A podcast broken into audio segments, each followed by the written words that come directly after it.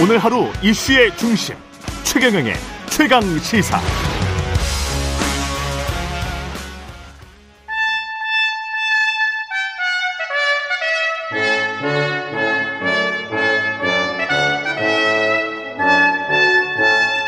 네, 매주 월요일 영원한 현역 박지원 전 비서실장과 함께하는 고품격 정치 토크 박지원의 정치의 품격 박지원 전 대통령 비서실장 전 국정원장 나와 계십니다. 안녕하십니까? 네, 안녕하세요.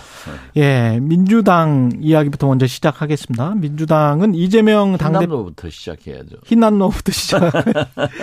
우리 한국의 예, 전쟁이 계속돼요. 지금은 흰남노 정쟁이지만 예. 이제 태풍과의 전쟁. 또 전쟁 시작됐잖아요. 그렇죠. 예. 이게 지금 전쟁입니다라는 이재명 당대표 보좌관의 김현지 보좌관이 예. 스타가 됐어요. 전쟁입니다. 얼마나 멋있는 멘트예요. 이 멋있습니까? 근데 이 아니 이걸 지금 와- 현재 말이죠. 예, 예. 딱 압축적으로 음, 그렇게 잘 표현할 수가 없어요. 이게 전쟁이 된 겁니까? 그러면 전쟁이 됐죠. 아, 도발을 해오니까 예, 응전을 하는 거 아니에요. 정부가 검찰이 도발을 해왔다. 그렇게 저는 봅니다. 예. 그리고 그러면 강대강으로 부딪힐 수밖에 없다. 그렇게밖에 갈 수 없다. 그러면 민주당은 어떻게 강 근데 소환을 하면은 그거 받아들일 수밖에 없는 거 아닌가요? 어떻게 해야 지금? 현재 이것은 예. 선거법 위반 문제이기 때문에 허위사실 공표 혐의. 네, 허위사실 공표로 이미 다 확정이 된 거예요. 음. 뭐 과거에 그렇게 말해 버렸기 때문에. 말을 했기 때문에 예. 그렇기 때문에 제가 볼 때는 이재명 대표가 구태여 저는 검찰에 안 나가리라고 봅니다. 음. 오늘 의총에서도 대개 보면은 국회라고 하는 것은 의원총회를 소집하면은 그건 강경 대응이에요. 예. 항상 분위기가 그렇게 가거든요. 음. 그렇기 때문에 저는 의원총회에서도 이건 중대한 문제다. 여소야대 전국에서 제 야당 대표가 선출된 지 4일 만에 대통령께 민생 민생을 돕기 위해서 영수회담을 하자라고 제안을 하니까 또 대통령께서도 전화를 주셔서 빨리 만납시다. 음. 이렇게 됐는데 전국회 첫날 이렇게 검찰 소환을 전격적으로 발표를 해버리는 것은 전쟁 선포다.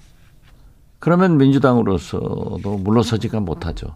또 전통적으로 민주당은 어떤 탄압에 대해서는 싸움에 대해서는 절대 물러서지 않는 당이에요. 그래서 제가 볼 때는 흰남노보다 더 강한 여야 싸움이 시작된다. 물론 권성동 국민의힘 원내대표도 범죄와의 전쟁이다. 음. 이렇게 표현했잖아요. 예. 하자란 것 아니에요. 하자. 그렇죠. 전쟁을 하자. 예. 음. 국민의힘은 뭐 정당한 수사다. 그리고 여당이 거대 야당이 방탄 국회를 하고 예상대로 당 대표가 되니까 방탄 음, 국회의원이 되는 것이다. 당 대표가 되는 것이다. 뭐 이렇게 공격을 하고 있습니다. 뭐 그런 공격도 하고 음. 또 민주당에서는 야당 탄압이다. 어? 우리는 민생 대통령과 협조하려고 했지만은 협치를 거부하고 야당을 탄압하냐. 이건 있을 수 없다. 하니까 지금 본래 만지작거리던 김건희 특검, 국정조사, 야당이 할 수 있는 모든 카드를 꺼내놓겠죠. 음. 그러면 정치권이라고 하는 것은 항상 강대 강으로 계속 나가면은 정기국회, 예산국회 어떻게 되며 또 사실 국민들은 오늘 아침 뭐 추경호 장관은 부총리는 물가가 약간 주춤했다. 예. 미국에서 그랬어요. 음. 미국에서 그리고 노벨 평화상에 빛나는 폴 크루만 경제학자는 오늘 보면은 이 2024년이면은 코로나 경제 이전으로 세계 경제가 돌아갈 거다. 그렇지만 제가 볼 때는 우리 한국은 아주 어려워요. 어? 그래서 지금 중국의 무역 적자나 특히 미국 바이든 대통령의 인플라 감축법에도 불구하고 예. 우리는 해당이 못 되잖아요. 인플레이션 감축 법안. 예. 예. 예. 그렇기 때문에 인플레 감축 법안 예. 법으로 그렇기 때문에 우리는 어려워요. 음. 그러면은 금년 내년 어? 3, 4년 어렵죠. 예. 그래서 결국 저는 여야 이렇게 강대강으로 계속 나간다고 하면은 음. 경제는 물가는 우리 국민은 어디로 가야 돼요? 그래서 저는 이걸 해결하실 분은 음. 딱한 분밖에 없어요. 누굽니까? 윤석열 대통령이죠. 아, 대통령이. 예. 그래서 저는 처음부터 사정은 간단하고 신속하게 음. 하지 말라는 게 아니에요.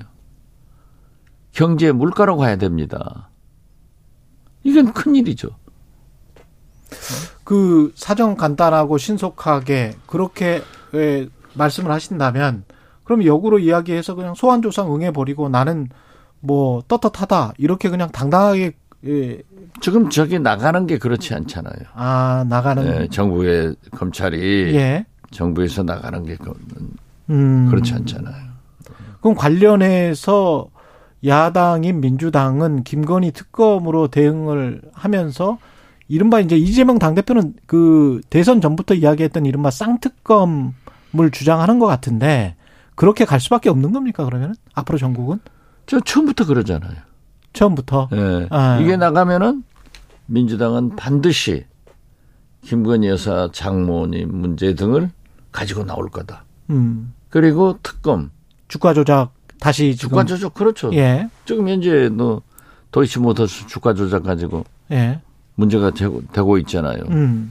저는 증권을 일생에 한 번도 안 사봐서 아, 그러시군요. 청와대 해명대로 예. 그렇게 의뢰의 증권을 사면은 증권회사에서 그러한 그 녹음 장치를 해놓는구나라고 예. 했는데 음. 또 그게 아니더라고요. 또 이따 뭐 시민보 기자 오면 자세히 이야기를 좀 듣겠습니다. 관련해서는. 예. 뭐 1인 매매와 전화 대리 매매와 뭐 직접 매매와 여러 가지 방법이 있으니까요. 예. 글쎄요. 그렇기 때문에 음. 어떻게 됐든 민주당에서도 그 말을 했더라고요. 음. 그 보면은 이제 강대강으로 갈 수밖에 없죠.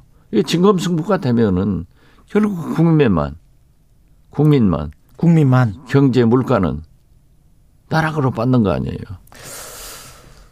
근데 정치적으로 봤을 때는 이렇게 되면 아무래도 집권 여당인 힘이 있는 권력이 있는 쪽이 유리하지 않습니까? 유리하겠죠. 예. 그렇지만은 그 힘은요 대통령한테만 있는 거 아니에요. 음. 정부만 있는 게 아니에요. 국회라는 게 거의 민주당이 3분의 2 정도의 의석을 가지고 있기 때문에 민주당의 협력 없는 정부는 어려워요. 음. 그렇기 때문에 이 정무적 판단, 정치적 판단을 대통령께서 잘 하셔야 된다 이거죠. 물론 일부 혹자는 그렇겠죠. 그러면 의석 가지고 있으니까 민주당 아무것도 건들지 말라는 거냐? 음. 그건 아니잖아요. 근본적으로 지금 현재 누가 보더라도 대표 당선 4일 만에 대통령하고 전화해서 잘 협력하자고 해놓고 그 다음날 정기회 첫날 그런 공격을 하면은 음. 민주당 의원들이 가만히 있겠어요? 그러니까 시기 제가 지난 지난주에 그 구례 광주를 이 2박 3일로 다녀왔는데 그런 얘기 하더라고요. 전쟁을 한다? 싸워야 된다. 음. 그러면서도 굉장히 걱정하는 분위기예요.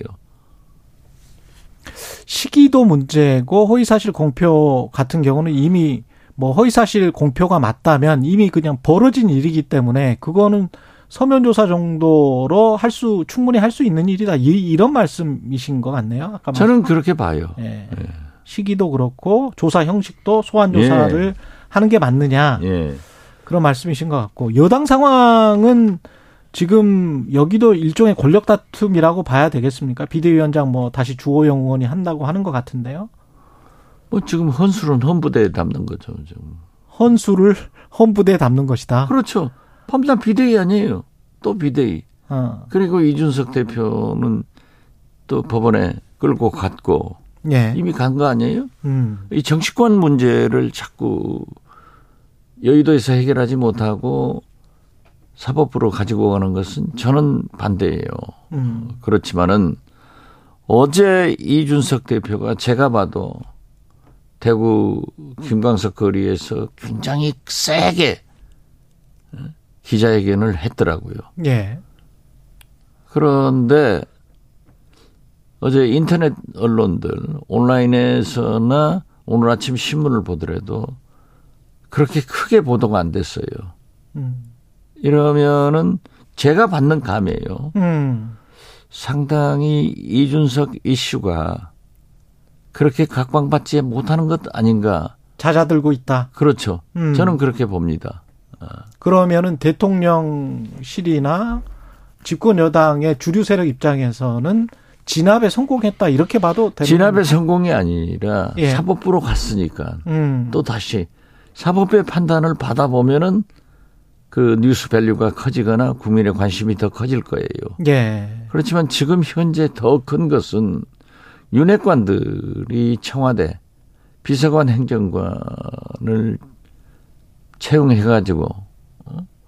80명, 100명 지금 속관하고 다시 그렇죠. 보직 변경을 한다는 거 아니에요. 음.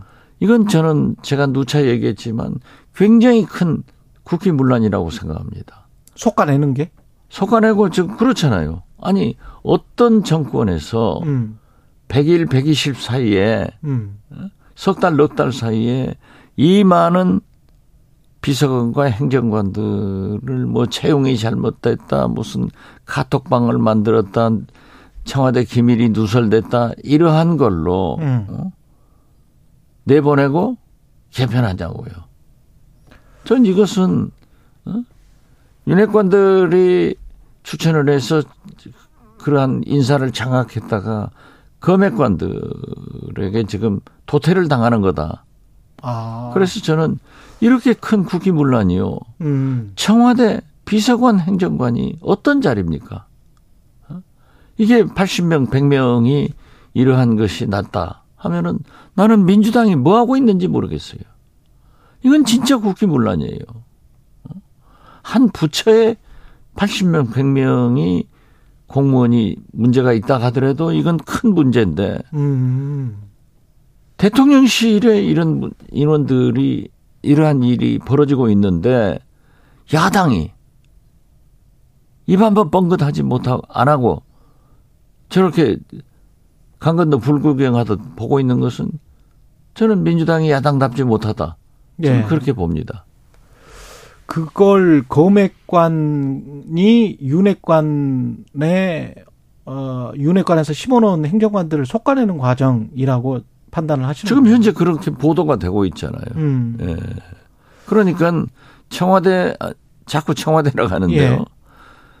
용산 대통령실의 권력은 윤핵관에서 검핵관으로 완전히 넘어가는 거예요. 그렇게 되면 집권 여당도 윤석열 대통령이 완전히 장악하는 모양새가 되는 겁니까? 앞으로 그러면 이준석 전 당대표가 어떤 정치적으로 뭐 상당히 힘들어지고 그렇게 되면 비대위 저는 끝나고 청와대 대통령실은 음. 그렇게 장악이 된다고 하더라도 예. 정치의. 본사는 여의도예요. 국회만은 지금 현재 윤핵관의 시대가 가고 지금 언론 보도 보면은 초재선들의 신윤핵관이 장악한다. 저는 그렇게는 되지 않을 거예요. 중진들이 국회를 끌고 가는 거예요. 그러니까 오히려 초재선들이 굉장히 개혁적이고 혁신적이고 이런데 지금 바뀌었어요. 국민의힘 중진들은 개혁적으로 이건 아니다. 라고 하는데 초재선들은 아무튼 윤심을 따라서 움직이고 있잖아요. 음. 이것은 저는 오래 못 간다. 저는 그렇게 봐요. 이준석 전 당대표의 정치 생명은 어떻게 보십니까? 저는 성공적으로 가고 있다. 그렇게 봐요. 성공적으로 가고 있다. 예. 지금 상황이. 그렇죠. 왜냐하면은 정치는 민심을 떠나서 음. 물을 떠나서 물고기가 못 살지 않습니까? 못 삽니다. 그런데 민심의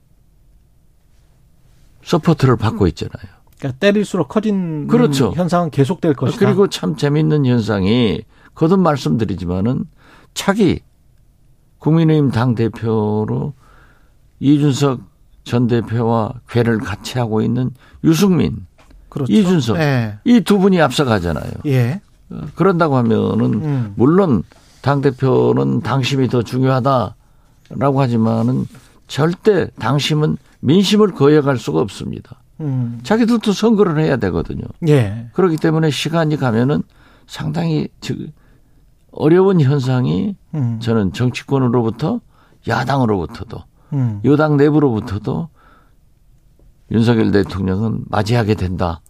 그렇게 당장의 차기 당 대표는 이준석 그 전 당 대표가 되기는 힘들 것이고 본인도 아마 생각하지 않을 거예요. 그렇죠. 예. 그러면 누가 되리라고 보십니까? 그래도 저는 자꾸 네. 유승민 전 의원을 잘 생각해 본다 이런 말씀을 차기 당. 대표를 그렇죠.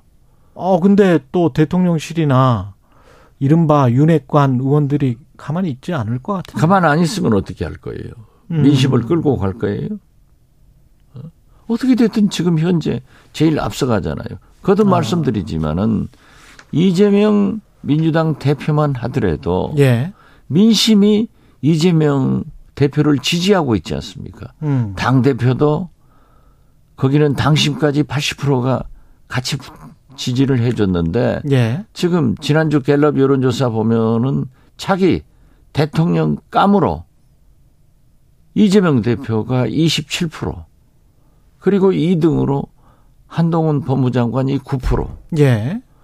홍준표 안철수 오세훈 음. 각각각 4% 이걸 보면은 민심이 어디 있는 거 알잖아요. 음. 그렇기 때문에 이재명 대표도 민주당도 민심을 보고 강하게 나가는 거죠. 이 관련해서 여론조사 개요는 김봉신의 눈에 나오니까요. 그때 또 말씀을 드리겠습니다. 시간이 얼마 없어서 이쯤에서 마무리를 해야 될 것 같습니다. 제주도 현지도 지금 연결을 해야 되고 태풍 때문에 예. 예 예. 뭐 정부에서 흰남노 좀 잘 대비해 줬으면 좋겠어요. 예. 여기까지 듣겠습니다. 영원한 현역 정치의 품격 박지원 전 원장님이었습니다. 고맙습니다. 네, 감사합니다. 예.